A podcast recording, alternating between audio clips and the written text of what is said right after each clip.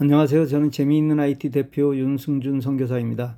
오늘은 여러분에게 캘린더 앱 어떤 것을 사용하시나요? 라는 제목으로 말씀드립니다. 연속극이나 영화에 보면 게으른 천재가 보이지만 실제로 게으른 천재는 없습니다. 천재는 부지런합니다. 왜냐하면 수많은 테스트를 직접 해봐야 하기 때문입니다. 천재와 둔재의 차이는 바로 여기에 있다고 생각합니다. 물론 이해를 얼마나 빨리 하는가에 따라 시작의 속도가 다를 수 있지만 저는 토끼와 거북이 우화를 보면서 왜 거북이가 토끼와 경주를 승낙했는지 이해할 것 같습니다. 거북이는 자기의 길을 끝까지 가는 것이 목표였지 승리가 목표는 아니었을 것 같습니다. 우리도 그랬으면 좋겠습니다. 캘린더 앱 어떤 것을 사용하시나요?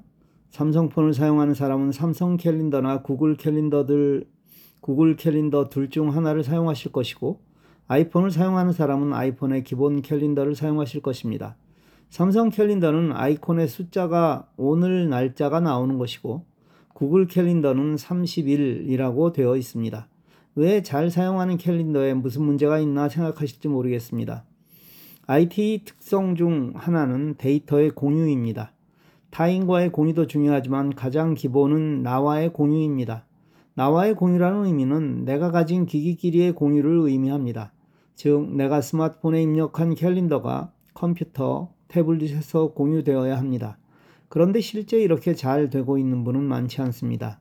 다시 말해, 스마트폰은 일정이 기록이 되어 있는데, 다시 말해, 스마트폰에는 일정이 기록되어 있는데, 컴퓨터나 태블릿에서는 없는 경우가 많습니다. 또 태블릿에서 혹은 컴퓨터에서 입력한 자료가 스마트폰에 나타나지 않는다면 이건 반쪽도 사용하지 못함을 뜻합니다. 그럼 공유란 어떤 원리로 이루어지는지 아시면 됩니다. 공유의 가장 기본은 이메일 주소입니다. 이게 가능한 것은 내가 입력한 내용은 각각의 기기에 저장되지 않는다는 것입니다.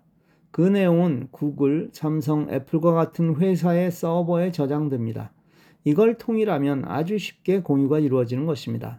가장 손쉬운 방법은 우리가 가장 많이 사용하는 구글 캘린더를 사용하는 것입니다. 구글 캘린더를 사용하면 컴퓨터에서 여러분 모두 크롬을 사용하고 계실 터이니 컴퓨터와도 쉽게 동기화됩니다. 물론 삼성 캘린더나 애플 캘린더를 사용해도 이렇게 동기화할 수 있는데 역시 기본은 구글과 연동해야 한다는 것입니다.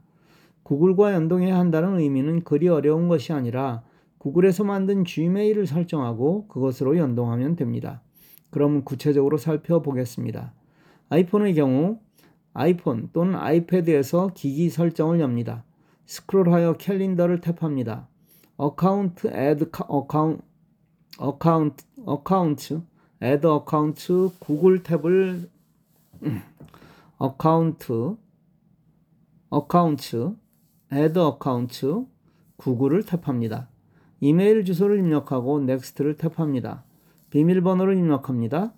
최신 버전, 최신 버전의 운영 체계를 사용하지 않고 2단계 인증을 사용하는 경우 일반 비밀번호 대신 앱 비밀번호를 입력합니다. next를 탭합니다. 이제 이메일, 연락처, 캘린더 일정이 구글 계정과 직접 동기화됩니다. 캘린더만 동기화하려면 다른 서비스 사용을 중지하세요. 아이폰에서 캘린더 앱을 열어 구글 캘린더 일정을 확인합니다. 아이폰 사용자도 이게 귀찮으면 구글 캘린더를 설치해서 사용하시면 됩니다. 자존심 문제인가요? 삼성의 캘린더를 사용하고 계신다면 평상시와 같이 자료를 입력한 후 저장 전에 내 캘린더라는 것을 터치합니다. 거기서 내 Gmail 계정을 선택합니다. 그리고 저장합니다. 이제 이 내용은 구글에 저장되었기에 공유할 수 있게 된 것입니다. 이제 여러분이 태블릿, 컴퓨터에서 캘린더에 입력한 자료는 스마트폰에도 나타납니다. 이래야 제대로 캘린더를 사용하는 것입니다. 아, 경, 아 컴퓨터에서 어떻게 캘린더를 보냐고요? 크롬으로 인터 크롬으로 인터넷에 접속한 후 구글닷컴에서 오른쪽 위에 점 9개를 누르면 캘린더가 보입니다. 내 삶을 조직화시키려면 이런 앱은 기본으로 사용하셔야만 합니다. IT를 잘 사용한다고 인성에 문제가 생기지 않습니다. IT는 의지의 대상이 아니라 내가 사용하는 도구일 뿐이기 때문입니다. 잘 누리시길 바랍니다. 감사합니다.